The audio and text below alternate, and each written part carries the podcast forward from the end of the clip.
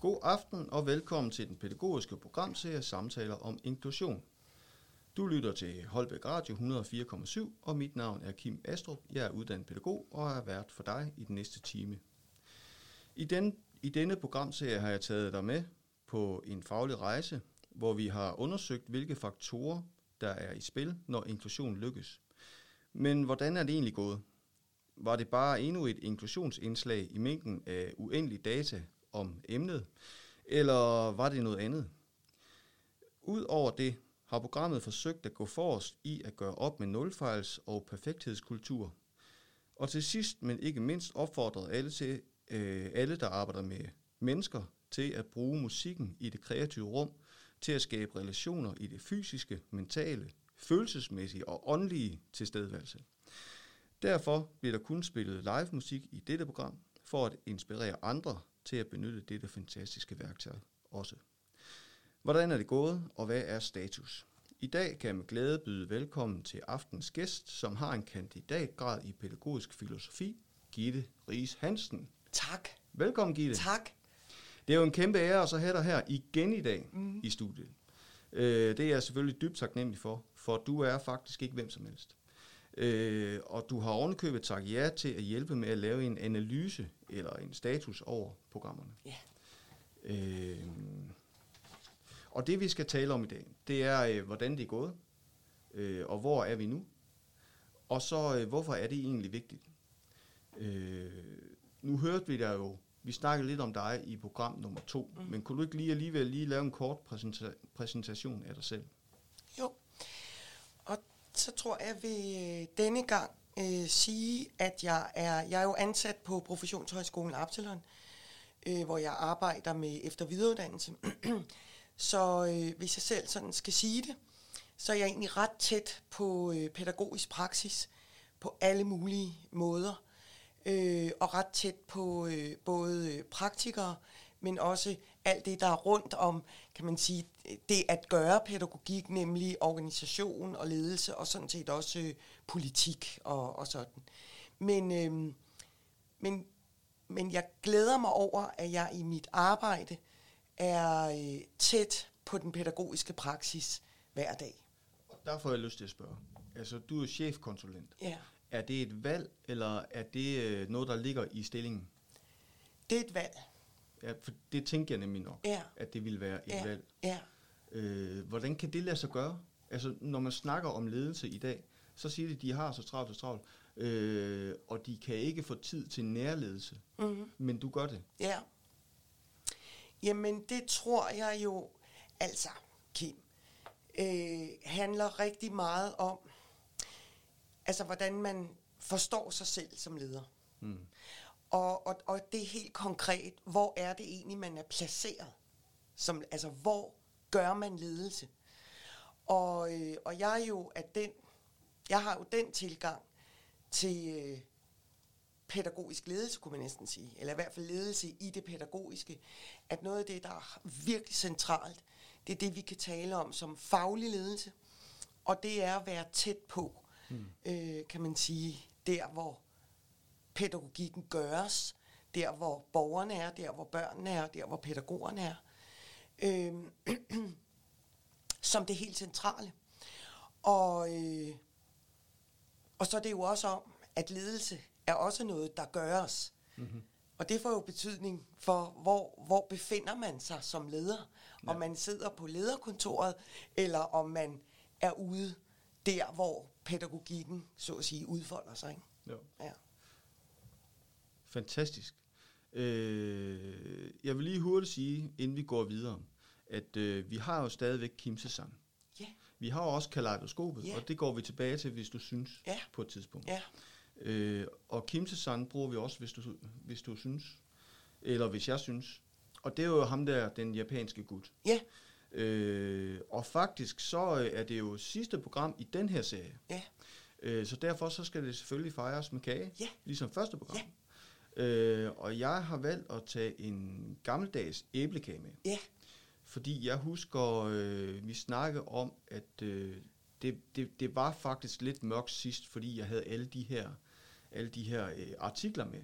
ja. omkring hvor dårligt det stod til osv. Ja. Men vi snakkede om, at pædagogikken var håbets pædagogik. Ja. Så nu har jeg taget noget med, der kunne minde lidt om sommer. Ja, det har du. I en jordbærskål. I en jordbærskål. Ja. Og der kan måske blive lagt nogle billeder op på siden, måske. Så kan man se, hvordan den ser ud. Yeah. Men jeg tog det også med, fordi jeg kan huske, at vi snakkede om, at hjemme hos dig, der var der bare mega hyggeligt. Ja. Yeah. Og så tænkte jeg, sådan en æblekage, det er bare mega hyggeligt. Ja, yeah, men det er rigtigt. Så det har jeg taget med. Hygge og håb er taget med. Yes. Og det spiser vi selvfølgelig bare af. Ja. Yeah. Men vi har også lidt småtravlt, fordi yeah. at, det er faktisk et omfattende, altså det er en omfattende, et omfattende projekt, jeg har haft gang i her. Mm-hmm. Så næste punkt, det er, hvordan det er gået. Og så tænkte jeg, at vi måske skulle gå igennem programmerne, og hvad du egentlig tænker om det. God idé. Det tænker jeg bare, hvis du vil lægge et eller andet ud, så tager jeg noget af den her æblekage. Ja, men det er fint, det vil jeg gerne. Skal jeg øse lidt op til dig? Ja, tak. Okay, så gør jeg det. Og gerne ned og virkelig få fanget det der æblemos. Ja, jeg har puttet godt i. Okay, det er godt. Altså først kunne jeg tænke mig sådan lige at sige, Kim, at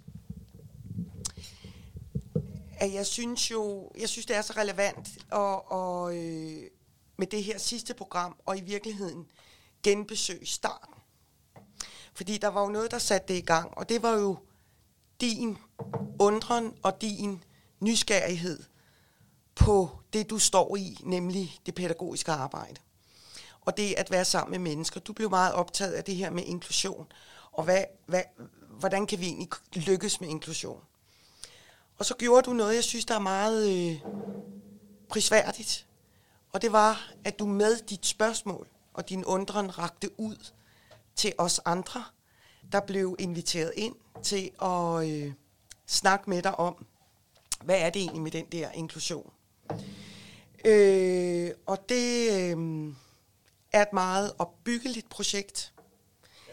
Altså det der med at, som du selv siger, at række ud med håbet og det lyse og jordbær. Ja, og jordbær. Ja. Og vi startede jo med neokonsulent Annemaria Sienna Bugge, som snakker omkring mentalisering. Præcis. Det, ja. Ja, og som, hvor man kan sige, hvad står centralt for mig der? Mm. Det er, altså for det første så er mentalisering for mig at se et begreb og en måde at arbejde med pædagogik på, som er ret meget central. Og især når vi bliver optaget af det spørgsmål, som jeg mener, man skal være optaget af som det første, og som det, man møder på arbejde med hver dag, uanset. Er den god? Ja, den er altså vanvittig god. Det er jordbærkagen. Ja, ja. Og det er det her med at være optaget af spørgsmålet, hvem er du? Og det er en måde at møde den borger, eller det barn, eller den unge, som man er på arbejde for. Mm-hmm. Hvor hele den her sådan neuroaffektive og neuropsykologiske og mentaliserende tilgang, handler jo helt grundlæggende om at få øje på den anden i virkeligheden. Mm-hmm. Og det er jo at række ud over sig selv, og det tænker jeg er noget af det, vi som pædagoger skal kunne. At vi skal kunne række ud over os selv, vores egne forståelser af, hvad vil det egentlig sige at være ung, eller hvad vil det egentlig sige at være udviklingshæmmet, eller hvad vil det egentlig sige ikke at have sprog, eller hvad det nu kan være. At vi skal række ud over vores egen forståelse og blive optaget af, hvem er så den anden? Det er det. Og faktisk var jeg så heldig, at jeg behøvede ikke at række ud ret meget, før at folk de kom til mig og sagde, det vil jeg helt gerne være en del af. Så var det jo dit program. Ja. Det var jo omkring værens- og læringsmiljø. Ja. Og det der jo, vi kom jo vidt omkring. Ja. Ja, det gjorde vi faktisk. Men det var faktisk kendetegnende ved de her programmer. Ja, at komme vidt omkring. Og sådan må det jo være, når man har med, når man taler om det menneskelige, så kommer vi jo vidt omkring. Ja. Men noget af det, vi jo i hvert fald havde som fokus, det var det her med inklusion, som at forstå inklusion dels som noget grundlæggende pædagogisk i forhold til det her med fællesskaber. Og så var det også det her om, at pædagogikken i mange år har været spundet ind i sådan en samtale og vokabular, altså rundt omkring det her med læringsmiljøer. Mm-hmm. Og hvor der ligesom kom til at mangle noget der handler om væren og værens miljøer. Altså det der med, at pædagogik ikke bliver spændt for noget andets vogn på en eller anden måde. Ikke? Og kan du prøve så at uddybe den? Det kan være... det er jo hele det der om, hvad pædagogik egentlig i sin grund er. Og det er jo at være omkring, kunne man sige, og også med en faglighed og en professionalisering, et andet menneskes trivsel og udvikling og dannelse, kunne man sige. Og det kommer jo også til at handle om væren som det at være menneske. Hvor læringsbegrebet har det med hele tiden at sende os væk fra nuet. Så når vi taler om læring, så siger vi i virkeligheden, du skal lære. Når vi siger, du skal lære noget, så siger vi i virkeligheden, du skal være et andet sted, end du er lige nu. Mm-hmm. Yeah. Og i det kan vi godt glemme det at være menneske, og den kvalitet, det alene har. Og for nogle mennesker, hvis ikke for os alle sammen, er det også et issue. Kunne man snakke om her, altså når vi snakker om kerneopgave, så hvis læring er kerneopgaven, så kunne man jo stå der og bare øse viden ud.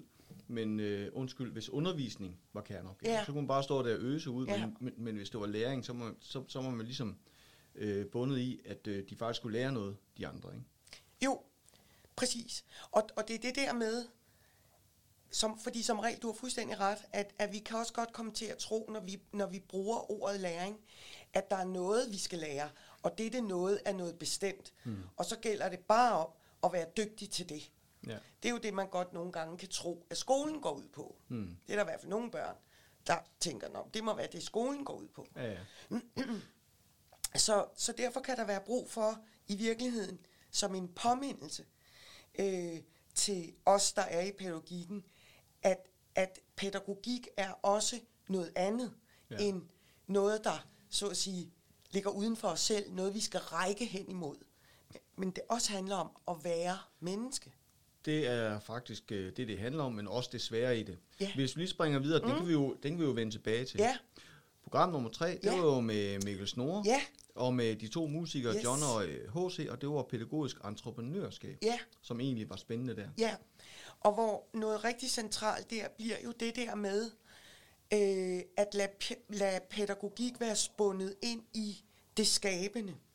Altså betydningen af, at mennesket er et skabende dyr. Ligesom Aristoteles sagde, at vi er et socialt dyr. Men at mennesket er skabende. Og når det rammer ind i det pædagogiske, og noget af det, som Mikkel jo står virkelig stærkt på for mig at se, og som er meget inspirerende, synes jeg, for mig, det er jo det her med at skabe noget sammen. Ja. Hvor fællesskabet ligesom rykker ud af, hvem er jeg, der møder dig, men det, at vi mødes i noget, der er imellem os. Ja. Så det bliver jo på en eller anden måde det der pædagogiske greb, at vi må mødes om noget. Mm-hmm. Ja, fordi jeg kom til at tænke på, han har haft sådan flere eksempler på, hvordan man sådan kunne gøre ting sammen. Men når jeg kommer ned i min søns skole, så sidder de og syr for eksempel. Yeah. Men hvis de nu syede et tæppe sammen, så ville det jo være noget helt andet. Yeah. Så ville det jo, fordi så ville de være en del af det tæppe der. Yeah. Og hvis man klippede det ud, så ville de pludselig ikke en del af det længere. Præcis. Det var bare et godt eksempel. Yeah. Så havde vi, det går lidt stærkt her, så havde vi program nummer 4, det var jo med Jimmi Bredahl. Det var det. Og der prøvede jeg at samle alle tre emner i en, fordi jeg synes faktisk, at det kunne man godt der. Det var sådan et fuldt projekt, som man kunne putte det hele ind under. Ja. Hvordan synes du, det lykkedes? Jimmi Bredahl er jo for mig Altså, når vi snakker om pædagogik, og det der med at have noget for med andre mennesker, for det er det, pædagogik i grunden er, så bliver Jimmi Bredahl jo, hvad skal jeg sige, et eksempel på, hvor meget det handler om praksis, altså hvor meget det handler om at gøre. Så det pædagogiske handler om at tænke noget, og forestille sig noget, og så videre. Men Jimmi Bredahl bliver jo et eksempel på betydningen af at have noget for med nogen, og egentlig holde fast i det, og den betydning, som det har for disse nogen, som nogen har noget for med, kan man sige, ikke? Så både det, at for han er jo ikke professionel pædagog. Nej. Han er professionelt noget andet, men han er jo ikke professionel pædagog, men han gør jo pædagogisk praksis, kan man sige, ikke? Jo. Ja, fordi der ligger noget, han siger for eksempel det der, men altså hvis de ikke vil det, som jeg laver her, så skal de ikke være hos mig. Nej. Så der ligger noget der, i det du snakker om lige før, at det at ville noget, altså processen med den anden, det handler faktisk ikke om mig, det er den andens proces. Ja. Og det der kan Jimmi Bredahl sige, hvis ikke de vil det her, så skal de ikke være her. Og det er jo lige præcis det, vi ikke kan, eller ikke burde kunne, for det sker i stor stil. Det der med, at pædagoger siger, nej, det er en fejlplacering. Ja. Og derfor har vi også både unge mennesker, og vi har også mennesker med handicap, altså både udviklingshæmmede og på anden vis, som faktisk flytter rundt i det pædagogiske system, fordi der er for mange, der undervejs siger, nej, han skal ikke være hos os, han egner sig ikke. Ja. Og det skaber jo yderligere en udsathed. Så Jimmi Bredahl kan gøre det der, fordi han ikke er et pædagogisk professionelt sted. Ja. Ja. Stik modsat. For mig at se, det pædagogiske sted, der er der ikke nogen, der ikke kan være der. Nej, det er rigtigt. Men det betyder ikke, at vi ikke skal have noget for med den anden. Men så må vi skabe rammer og skabe rum for, at denne person kan være her med de målsætninger og så videre, som vi nu har ude at gå, ikke? Jeg synes, det sker stor stil i skolen. Ja. Altså sådan, også sådan bare i det små. Så må du gå uden for døren. Ja. Eller hvad ved jeg, ikke? Jo. Hvis vi nu går videre. Ja. Men Kim, må jeg sige noget? Fordi lige i øjeblikket foregår der nogle ting, som vi taler om i et begreb om ny udsathed. I øjeblikket taler vi meget om unge mennesker, og især i skolen, som har det svært. Og der er et stort fokus på for eksempel skoleværing, hedder det. Og det handler jo om børn og unge, som ikke vil i skole. Og der er den der tendens til, at når vi ser de her ting, så går vi i gang med, så går alle de voksne, både pædagogerne og lærerne og forældrene, går i gang med at lede efter, hvad er der galt med det her barn? Og så er det nærliggende at lede efter en passende diagnose. Man kunne nogle gange også vende det hele på hovedet og sige, hvordan får vi lavet en skole, sådan at de børn har lyst til at komme herover? Ja, lige præcis. Ja. Så det er bare et lidt firkantet eksempel, men et eksempel på, at også tænke om pædagogik som et sted for, at der foregår noget, og vi kan ikke bare sende folk videre. Altså man er jo meget opmærksom på det, når man bliver skilt. Så siger man jo netop, jamen det er i hvert fald ikke børnenes skyld. Yeah. Men når det så er skolen, så er det pludselig børnenes skyld. Yeah. Hvis vi lige hurtigt springer videre til program nummer 5, det var jo Morten Juul Olsen, det var det, som var leder, og han snakkede om forrådelse og psykologisk tryghed. Og som med rette er også, hvad kan man sige, op i tiden. Eller man kunne sige, det er godt, vi taler om det.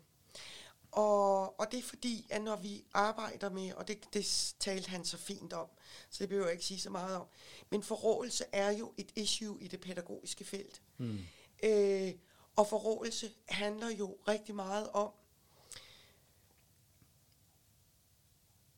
det handler jo rigtig meget om at tænke og se og arbejde med rollen som pædagog eller pædagogisk medarbejder. Og for mig at se handler det også om det her med at kunne, at man som pædagog, det er jo nok det, der ligger i det at være professionel i virkeligheden, og det er man altså. Det er en professionsbacheloruddannelse. Men det er det der med at kunne tage det ud af sig selv. Mm, yeah. Og når man ikke kan tage det ud af sig selv, det vil sige, når man bliver for privat, så bliver man også ramt. Ja, det er rigtigt. Og når man bliver ramt, og bliver ramt på den hårde måde, og rigtig mange af dem, vi arbejder med i det pædagogiske felt, er udsatte mennesker i udsatte positioner, og som bøvler og bakser med noget, nu for bare at sige det, og kan være svære at forstå, fordi vi kan genkende det i os selv. Og når vi så bliver udmattet og ramt og stresset, og hvad det nu er, så er forrådelsen nærliggende. Ja. Der sker også det, altså det er i hvert fald det, jeg kan genkende, det der med, at når man har travlt, ja, så bliver det måske for fjernt i virkeligheden. Ja. Hvor der ryger noget hvad hedder det, respekt for de andre. Ja.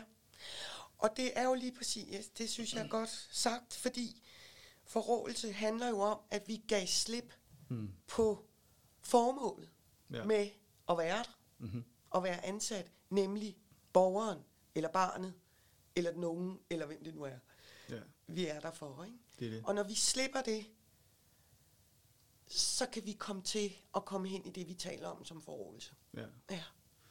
Nu får du en lille pause, så hvor du kan gå i krig med dine æblekager. Det gør jeg. Fordi at nu er det tid til sang. Og den her sang, det går lige et øjeblik, den her sang, der jeg har jo forsøgt i de her programmer også at give lidt af mig selv.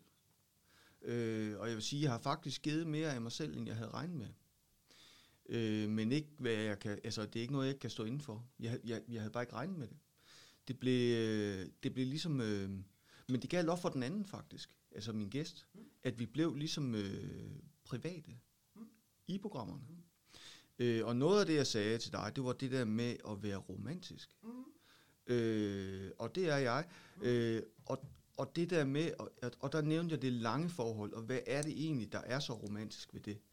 Jamen, det synes jeg helt klart, at det er den smerte, man deler sammen og bærer for den anden, der er romantisk. Igennem længere tid at gøre det der for en anden person, og gøre det sammen. Og man kan jo se, altså det er ikke særlig nemt. Der er i hvert fald rigtig mange, som vælger ikke at gøre det. Men der er nogen, der gør det, og det synes jeg simpelthen er vanvittigt smukt.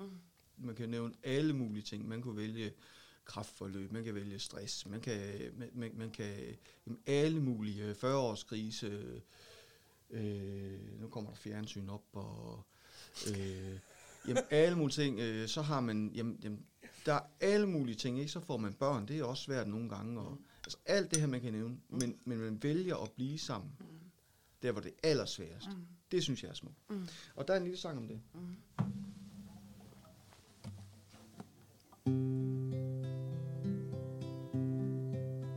I could hold out my arms and say I love you this much.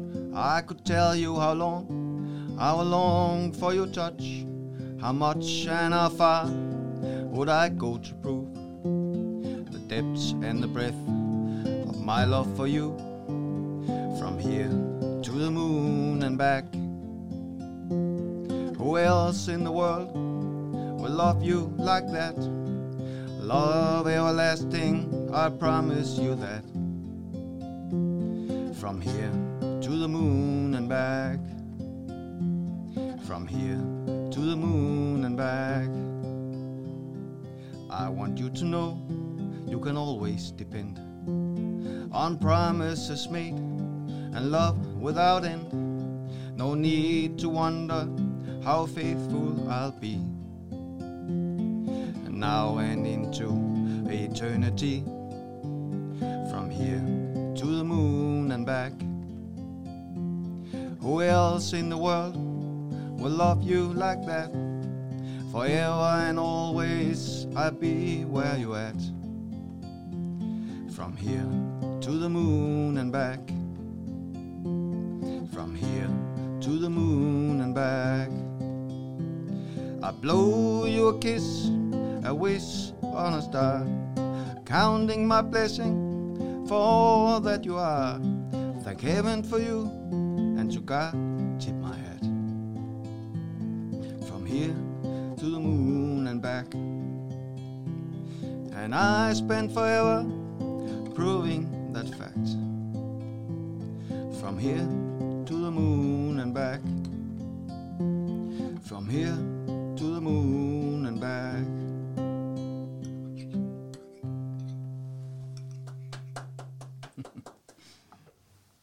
Tak. Det var den. Men sådan er det. Jeg er jo sådan en skaldet fyr, der godt kunne se lidt farlig ud en gang imellem. Men der gemmer sig også noget andet bag. Altså, må jeg lige tilføje noget der? Ja, endelig. Det, der i hvert fald gemmer sig. Det, jeg vidste ikke det her om dig. Nej. Den her æblekage. Nej. Ja. Ej, den er fremragende. Ja, ikke? Og det knaser. Ja, det knaser. Ja. Fantastisk. Ja, tak det. For æblekage. Ja, jeg er velbekomme. Og altså, jeg forventer ikke, at der bliver spist op. Jeg har virkelig taget en ordentlig portion med. Ja, det er meget. Ja, men det er jo der hyggen er. Det er, det er til hele familien. Ja, ja. Så kommer næste punkt. Mm. Det er jo, hvor er vi nu? Mm. Og den er jeg faktisk mere spændt på. Den vidste jeg jo faktisk godt. Ja, det vidste du var der jo. Ja, ja, lige præcis. Ja. Det er jo mere til gavn for lytterne, ja. Hvor altså, vi lige har gået igennem, men hvor er vi nu egentlig? Mm-hmm. Hvor har programmet ført os hen? Mm-hmm. Har det overhovedet haft nogen indvirkning på praksis mm-hmm. og den offentlige debat, eller var det bare for min skyld? Mm-hmm. Jeg får jo lyst til at spørge dig, for det var dig, der rejste spørgsmålet. Ja. Om, hvor er vi i forhold til inklusion? Hvad kan vi sige om det? Mm. Og du spurgte faktisk meget konkret, hvad er den gode løsning? Mm. Ja. Altså, jeg rakte faktisk ud til alle, men alligevel så rakte jeg jo ud til der, hvor det var svært. Og det er jo helt klart der, hvor vi... Der hvor børn og unge og handicappede og voksne og sådan noget ligesom er det første step, altså skolen og børnehaverne og institutioner, handicapinstitutioner og sådan noget, som ligesom er det første bud, ikke? Mm-hmm. Hvor at, hvis det ikke lykkes i skolen, så er det hen til Jimmi Bredahl for eksempel, mm-hmm. eller hen til nogle andre. Mm-hmm. Men der er faktisk ikke nogen, der har meldt sig fra skolen eller børnehaverne. Nej. Eller institutionerne. Men der har været en del, som har meldt sig efter skolen, som har sagt, vi er helt vildt gode til at samle op på dem, som der ikke kunne være i skolen. Men som vi snakkede omkring Jimmi Bredahl, altså så kan man jo skræddersy noget, og hvis I ikke har lyst til at være her, så må I jo finde et andet sted. Mm. Så det var ikke dem, det var faktisk dem i skolen og sådan noget. Hvornår lykkes inklusion i skolen? Dem, der som bare var mega gode, ikke? De siger, Christian kommer 4:00. Ja, men så skal vi ud og spille fodbold eller et eller andet, ikke? Der er lige dem der, som lige har det ekstra, ikke? Jo. Så svaret har jeg jo faktisk ikke rigtigt fået. Nej. Udover mine egne tanker og egne idéer omkring, hvad kunne løsningen være. Ja. Er det så blevet... Tænker du noget andet, end du tænkte, inden du lavede den her programrække? Jeg er i hvert fald blevet oplyst af alt muligt af de her gæster, som har været inde og fortælle om det, som de brændte for. Ikke? Ja. Så det har jo rustet mig i hvert fald til at gå ind i en inklusionssammenhæng. Mm. Og det håber jeg også andre så vil have det på samme måde. Mm. Men måske hænger det sammen med, at når det har med pædagogik at gøre, så kan vi ikke gå efter en sandhed. Mm. Vi kan oftest gå, altså i virkeligheden begynde at rejse spørgsmålene, som en væsentlig del af pædagogisk praksis, det er at stille spørgsmål. Mm. Og det kan vi gøre, fordi der er noget, vi kan se eller mærke, eller vide noget om, at det ikke er rigtigt. Så det er ikke noget om, det er forkert eller usandt, men det her er ikke rigtigt. Og når vi så rejser på baggrund af det, at der er noget, der ikke er rigtigt, så starter hele den der søgeproces på en eller anden måde. Ikke?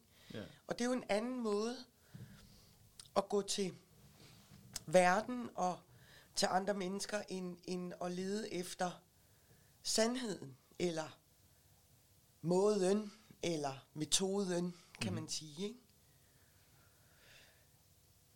Altså, det har jeg bare tænkt over i forhold til de her samtaler og alle de tanker, det har givet hos mig. Mm-hmm. At, og hvis vi så oven i købet, fordi så ved jeg, der også er nogle spørgsmål om, hvor vi er på vej hen og sådan noget. Ikke? Mm. Men måske kunne vi drømme om, i det pædagogiske, at vi ikke kun stiller de her spørgsmål. Hvad gør vi nu? At vi ikke kun stiller dem, når vi opdager, at der er noget, der ikke er sådan rigtigt. Mm-hmm. Men at vi faktisk også gør det, selvom der er noget, der egentlig fungerer. Ja. Men tænk hvis nu, det kunne fungere bedre. Ja. Ja, tænk sikkert. Hvis nu, at fordi det her fungerer, det kører bare. Nu har vi gjort det her i 100 år, og børnene råber ikke op, og den udviklingshæmmede ude på bostedet er holdt op med at slå hovedet ind i væggen, så det fungerer. Ja, lige præcis. Okay? Ja. Men tænk hvis nu, vi blev ved med at lede efter en anden måde. Ja, helt sikkert. Tænk hvis der var noget, der var mere, bedre. Det er i hvert fald det, man gør på uddannelserne, ikke? Altså, der er man der, eller hvad? Ja, hele tiden i den pædagogiske tanke, praksis. Jo. I praksis, der, vi var lidt inde på det, at der var rigtig mange, som ikke havde en pædagogisk uddannelse, og også en del, som var under uddannelse, og havde sabbat over, altså unge mennesker osv. Så der har jeg fornemmelsen af, at man ikke er endnu i hvert fald. Man er der ikke lige der, hvor at man skal gøre ting bedre, fordi at det fungerer. Nej, det bliver, og det, vi kunne tale om mange ting, det kunne handle om. Det er det der med, vi har ikke noget tid. Det er sådan, det hører jeg jo meget. Ja. Men det kan du sagtens sige, der er ikke tid, og sådan. Jeg plejer faktisk tit, når jeg lige er i sådan det der lidt frække hjørne, Kim. Mm-hmm. Når jeg får den der, jamen det der er jo ikke tid til i praksis. Så plejer jeg så at sige, men vi bliver nødt til at tale om det på en anden måde, fordi tid er ikke et pædagogisk argument. Nej, fordi det er en ramme. Der hører vi jo Jimmi Bredahl sige, at det var også noget pjat. Altså det der med tid, det kunne ikke noget, vi med hjælp nogen, så måtte man gøre det fuldt. Ja. Men stemmer det overens med sådan vores rammer ellers? Altså den kommunale ramme for, hvordan man er pædagog der, inden for det pædagog? Altså, jeg tror, det handler meget om, hvordan man forstår sig selv som pædagog, og dermed også, hvordan man forstår arbejdet, fordi det er jo arbejde. Mm. Og når man, hvis man, noget af det, vi jo også hører inden for det her felt, Kim, ikke? Det er jo det der om de varme hænder. Ja. Og vi hører meget om, at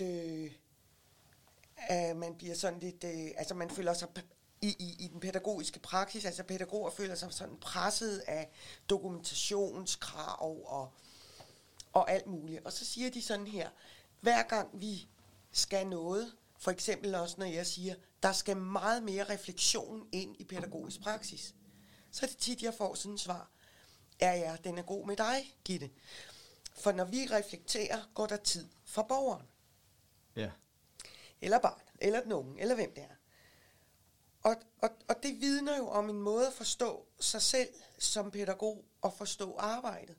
Jeg plejer at sige, men når I reflekterer sammen, fornuftigt, fagligt, over noget, der foregår i praksis, eller en borgers måde at reagere på, så er det jo tid og varme til borgeren. Ja. Så hvis vi tror, at pædagogik kun udspiller sig der, hvor der er en borger, eller et barn, eller en gammel, eller en ung, eller hvad det er, så tror jeg, vi skal tænke det på en anden måde. Mm-hmm. Jamen, det tror jeg, du har ret i. Det er faktisk tid til sang igen. Tiden den flyver bare. Ja, det gør den. Derudad. Og det allerede er sang. Og det har jo været en del af det her. Tiden er bare fløjet for os, der har været herinde. Ja. Når jeg har lyttet det efterfølgende, så har jeg godt kunne se, at der er gået en time. Ja. Men herinde, der er det bare derudad. Ikke? Det er rigtigt. Og den næste sang her, jeg kan huske, vi havde engang en samtale, du og jeg, som var skilsættende for mig. Og der, altså, det var sådan helt tydeligt efterfølgende, har jeg så tænkt over det der med, at pædagoger, de sår frø i folk. Og nogle gange så, eller faktisk ofte, så ser man det ikke selv blomstre. Mm-hmm. Det er sådan ret unikt at sådan følge en person og kunne se, nå, der blomstrede det. Det kan være flere år efter, ikke? Mm-hmm. Og den her sang, den handler sådan lidt omkring det der med at kunne og ligesom udvikle sig ved at se noget i en anden, eller i sig selv i en anden, eller se noget, som har set hos en anden, eller i den stil, ikke? Den kommer her.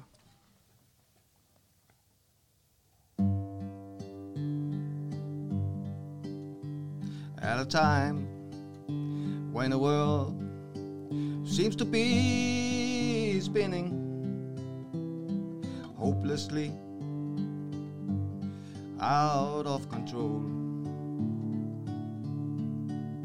there's deceivers and believers and old in between us that seems to have no place to go. Well, it's same old song. It's right and it's wrong, and living is just something I do, and with no place to hide, I looked in your eyes and I found myself in you. I looked to the stars and tried all of the bars, and I nearly gone up in smoke. Now my hands on the wheel of something that's real, and I feel like I'm going home. And in the shade of an oak, down by the river, and sat an old man and a boy, setting sails, spinning tails, and fishing for whales with a lady that they both enjoy. Well, it's the same damn tune. It's the man and the moon. It's the way that I feel about you. And with no place to hide, I looked in your eyes and I found myself in you. I looked to stars and dried all of the bars. And I nearly gone up in smoke.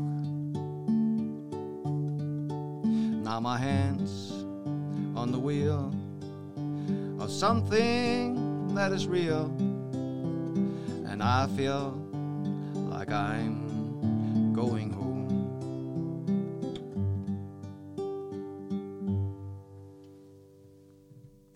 Sangen, den passede lige der, for faktisk så er det sådan, at alle de gæster, jeg har haft inde, har på et eller andet måde været nogen, jeg har haft en relation til igennem tiden. Store og små relationer, jeg har mødt igennem livet. Så det her, det var sangen, hvor jeg lige tænkte, det her, det kunne måske godt være. Og for øvrigt, det har jeg glemt at sige, at det er jo country-tema. Ja. Stadigvæk. Ja. Du kommer fra København, ja. Så selvfølgelig skal det være country-tema. Ja, ja. Og i dag, så er det faktisk Willie Nelson, som har sunget alle de her sange. Okay. Så nu er det med Kim's Touch. Ja. Ja. Ja. Yes. Det er rigtigt, ja. Så det var det. Og nu er vi jo nået til næste punkt. Jamen, det går bare vildt stærkt her. Det er det der med, hvorfor er det egentlig vigtigt?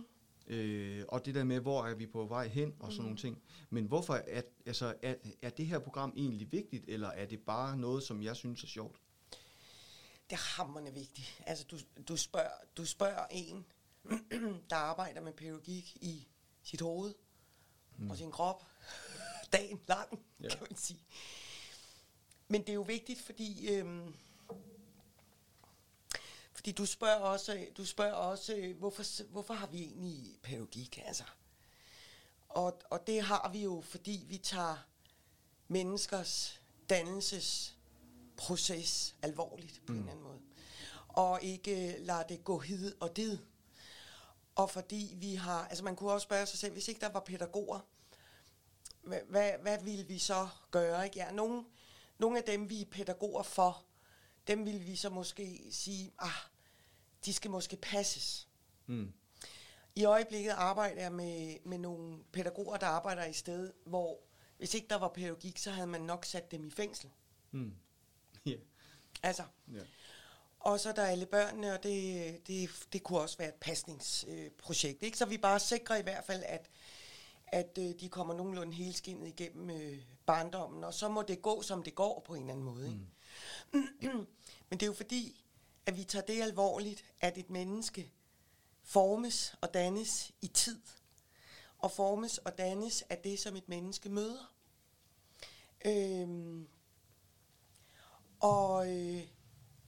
Og pædagogik handler jo netop om individets dannelse, men om individets dannelse i den tid og den sammenhæng, som vi indgår i. Og derfor kan vi aldrig nogensinde tale om dannelse uden at tale om idealer. Altså dannelsesidealer. Og vi kan ikke tale om opdragelse uden at tale om mål for opdragelse. Og det er også noget af det, der må kendetegne pædagogik og pædagogisk faglighed. Ja, fordi der er nemlig noget af det der med, om pædagogen egentlig har fulgt med tiden. Ja, og...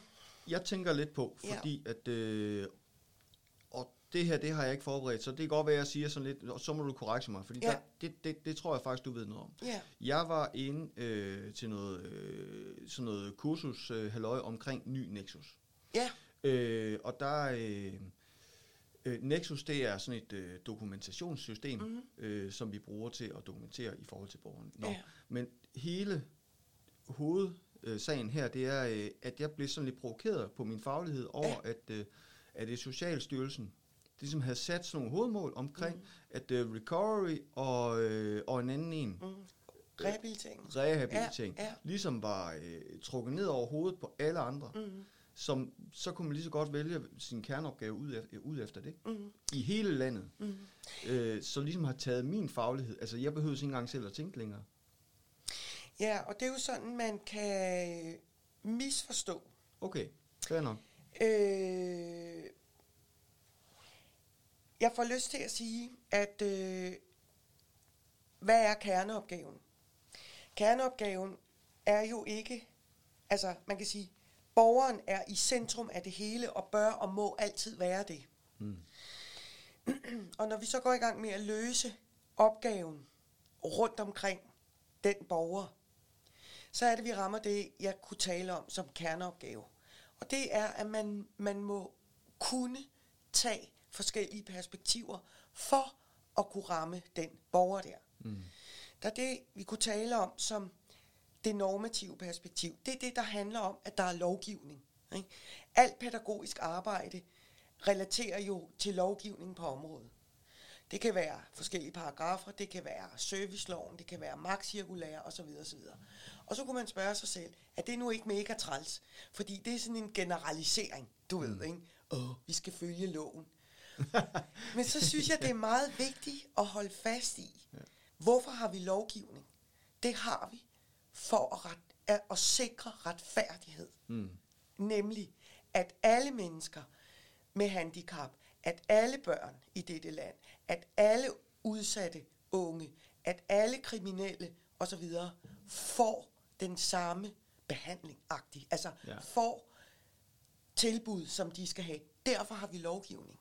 Mm. Og derfor har vi kommuner og regioner og myndighed, der siger, det er det her, vi skal have, kan man sige. Ikke? Og det er også derfor, at I ude på institutionerne formulerer visioner og missioner og strategier. Det er fordi, der er brug for at sikre retfærdighed for alle borgere på dette sted. Det er derfor, vi har det normative. Vi må sikre en retfærdighed, kan man sige. Så er der det der, der handler om viden om faglighed. Og viden, jeg tænker jo aldrig... Er vi herinde i, om pædagogen har fulgt med tiden her? Ja, det er vi. Det er vi. Og viden om, det handler jo både om den viden, jeg har igennem min erfaring som pædagog, og det er også den der viden, der handler om...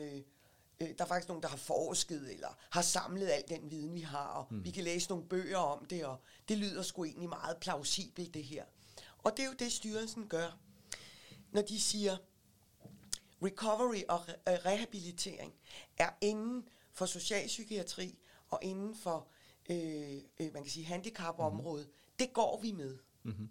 Og jeg får jo lyst til lige at sige en parentes. Og man kan så fint være... Det er jo overbegreber, det her, ikke? Mm. Ja.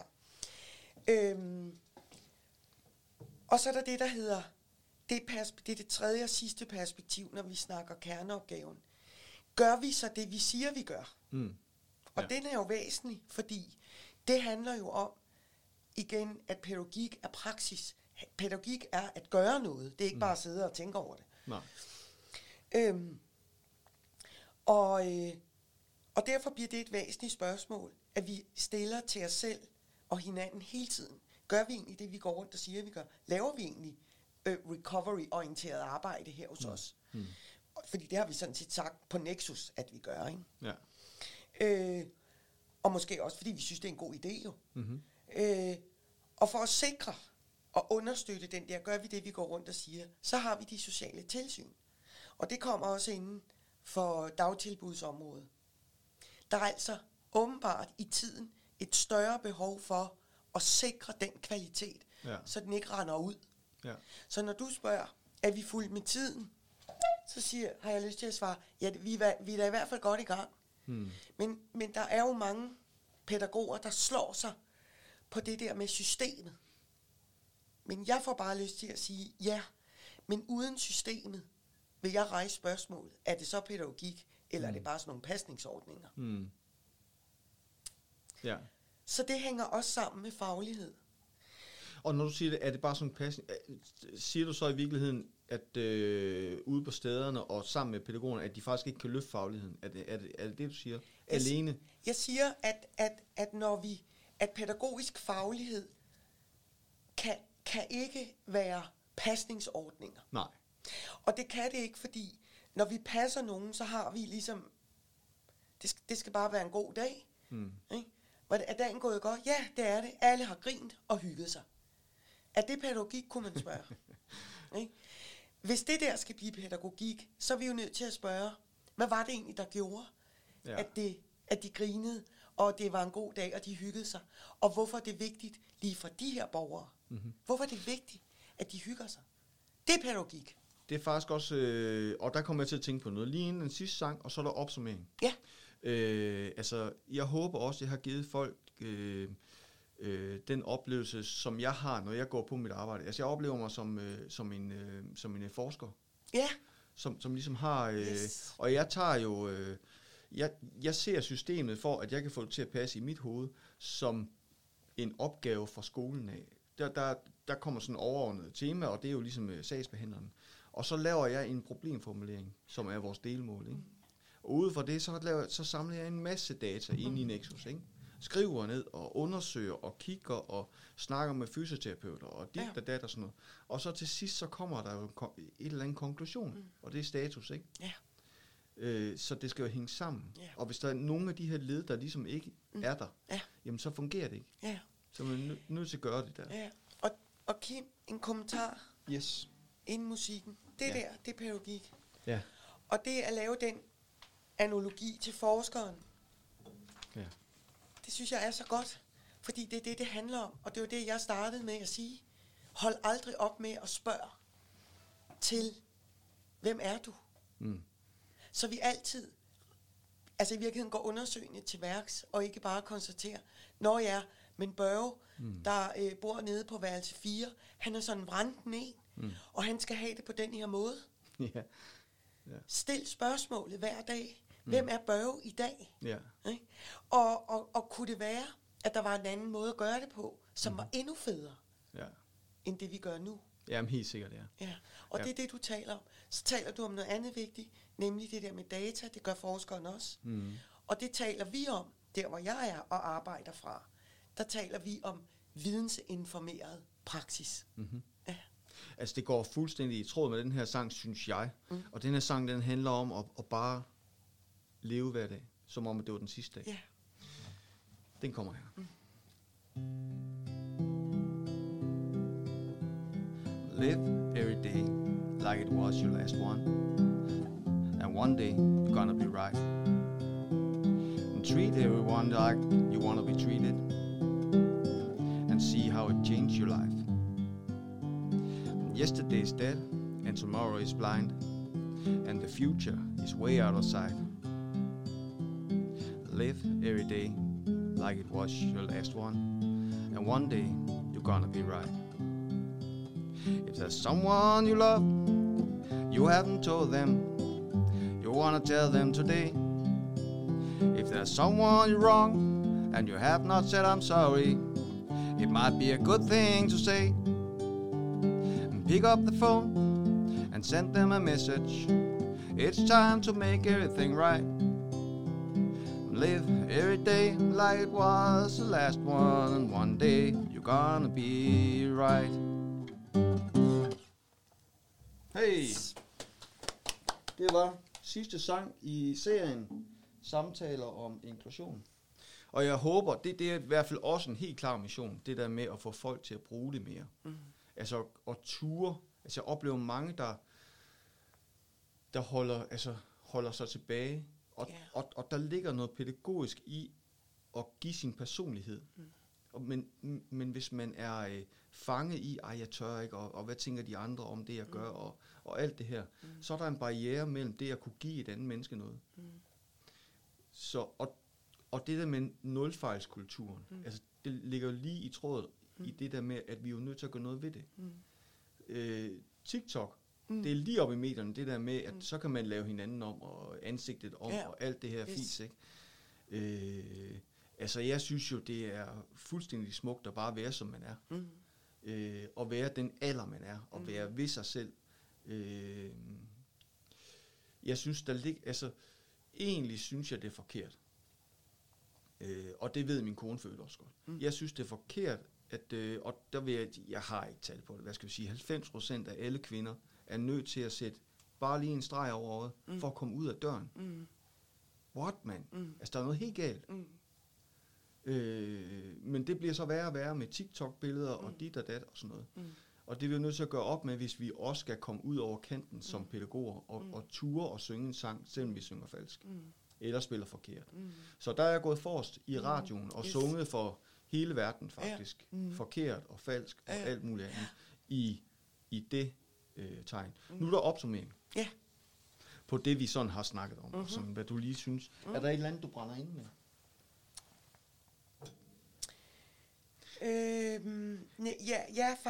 Ja. Men det åbner jo bare en ny... det er måske ikke særlig... Det er måske meget godt til de næste serier, ja, der kommer i fremtiden. Det er fordi, vi taler om det der med, hvad er egentlig pædagogisk faglighed, og så havde du forskerbilledet. Og nu siger du så noget, der måske også er rigtig vigtigt, ikke? Og det er det der med, at du taler om det her med at give af sig selv. Mm. Og det er også det er jo også vigtigt. Altså i virkeligheden kunne jeg sige, og det tror jeg er Mikkel... med pædagogisk entreprenørskab, det handler jo om at prøve noget. Mm. Prøv noget. Gør noget. Og i virkeligheden se, hvor bliver det her bragt hen, ikke? Mm. Så man også både kommer forbi den der nulfejlskultur, du taler om, Kim, men også i forhold til, vi kan ikke vide, hvad der er sandt og rigtigt, fordi vi har med andre mennesker at gøre. Mm. Så nogle gange, så må vi prøve noget. Ja. Og det kalder på den anden. Fordi ved du, hvad pædagogik også er? Mm. Og måske helt i sin grund, det er det der med at indlade sig på noget sammen med den anden. Ja. Altså... så resonerer det, ligesom din musik. Ja. Og altså, jeg tænker straks zonen for nærmeste udvikling. Mm. Lige der, ikke? Mm. Jeg havde specielt en beboer, som var meget plaget af sådan en psykisk sygdom. Med alting, altså. Og der arbejdede jeg meget med at cykle. Vi havde sådan en, hvor man kunne sidde ved siden af hinanden. Ja. Og der var nogle gange, hvor vi sådan kom lige ud på kanten, hvor det sådan var fedt, ikke? Men det, han oplevede, det var... at det ved jeg selvfølgelig ikke, om han gjorde, men det tolker jeg, at han gjorde, ikke? At når han så blev meget utryg, at det endte jo med, at jeg tog ansvar for situationen, mm-hmm, og så kom vi godt ud af det. Yeah. Det skabte en rigtig god relation, mm-hmm, det der med, mm-hmm, at jeg tog ansvar for, mm-hmm, det, og han kom lige derud, mm-hmm, hvor det ikke helt var helt fedt længere, mm-hmm, ikke? Lige, fordi hvis man altid er i comfortzonen, så, mm-hmm, udvikler man sig altså heller ikke. Nej. Og hvis jeg hele tiden render rundt med det der bobleplaster, og det er også synd, og prøv at se, nu lider de, nu skal de bare have noget at spise, og så videre, ikke? Og de græder nu, så skal de bare pakkes ind, og alt det her. Ja. Det synes jeg er noget af det værste, man kan gøre, det er at tage udviklingsmuligheder for et andet menneske. Ja, ja, det er rigtigt. Synes jeg simpelthen. Og det kommer vi til, når vi pakker ind, og dæmper, og er på forkant forstået som, der skal ikke ske noget, eller det går nok ikke, eller... Altså, og det er der især en tendens til, hvis du spørger mig, i nogle dele, i nogle af de pædagogiske områder, ikke? Ja. At vi skærmer dem så meget, så vi fratager dem som en mulighed, ja, for deltagelse og for udvikling. Det er omsorgsgenet, ja, der ligesom træder ind der, ja, og bliver styrende, og hvor fagligheden mangler faktisk, ikke? Ja. Det kommer til at gå over fagligheden, ja, eller også det bare fagligheden, der mangler i. Ja. Og derfor opsummerende, og det har jeg ikke tænkt på før, men det tænker jeg lige nu, at dem, du egentlig har haft inde at snakke med her, opsummerende kunne man sige, taler alle sammen om det her med, at pædagogik og inklusion handler om at kunne overskride sig selv, og indlade sig på noget sammen med den anden. Ja, ja, det er rigtigt. Det er faktisk det jeg lige tænker. Ja, sætte sig selv i spil. Ja. Men ellers vil jeg sige til alle dem, der har været med, også til dig, det her bare, altså for mig har det været en fantastisk rejse. Altså både personligt, men også fagligt. Mm. Jeg har været pædagog i nogle år, og sådan, og det der med at lige blive frisket op, det er faktisk rigtig fedt. Mm. Det kunne jeg unde alle. Og kaste sig ud i et projekt, som er, altså for mig var det jo alt for stort i forhold til, hvad sådan lige kunne rumme faktisk. Mm. Men det viste sig jo, at det kunne jo sagtens lade sig gøre. Mm. Med sådan, jeg har fået stor hjælp af Holbæk Radio. Mm. Altså uden Holbæk Radio var det jo aldrig kunne lade sig gøre. Nej. så skulle jeg ud i at lave noget med YouTube og sådan noget, og hvordan vi har fået det ud og sådan noget, og hvad skulle rammen være og sådan noget. Men rammen her har været vigtig. Ja. Du har fået en bane at spille på, simpelthen. Ja, simpelthen. Ja. Og de der store projekter, synes jeg faktisk, man skal kaste sig ud i, og man skal følge det til dørs. Så lave en plan, kaste sig ud i det og følge det til dørs i et pædagogisk entreprenørskabsprojekt. Det er simpelthen de sidste ord i den her, podcast-serie. Mit navn er Kim Astrup. Du lytter til samtaler om inklusion, og i studiet har vi Gitte Riis Hansen, som har en pædagogisk... Nej, kom med den. Altså, når jeg er uddannet, så kan jeg har en kandidat i pædagogisk filosofi. Ja, der var den, ja. Godt. God aften.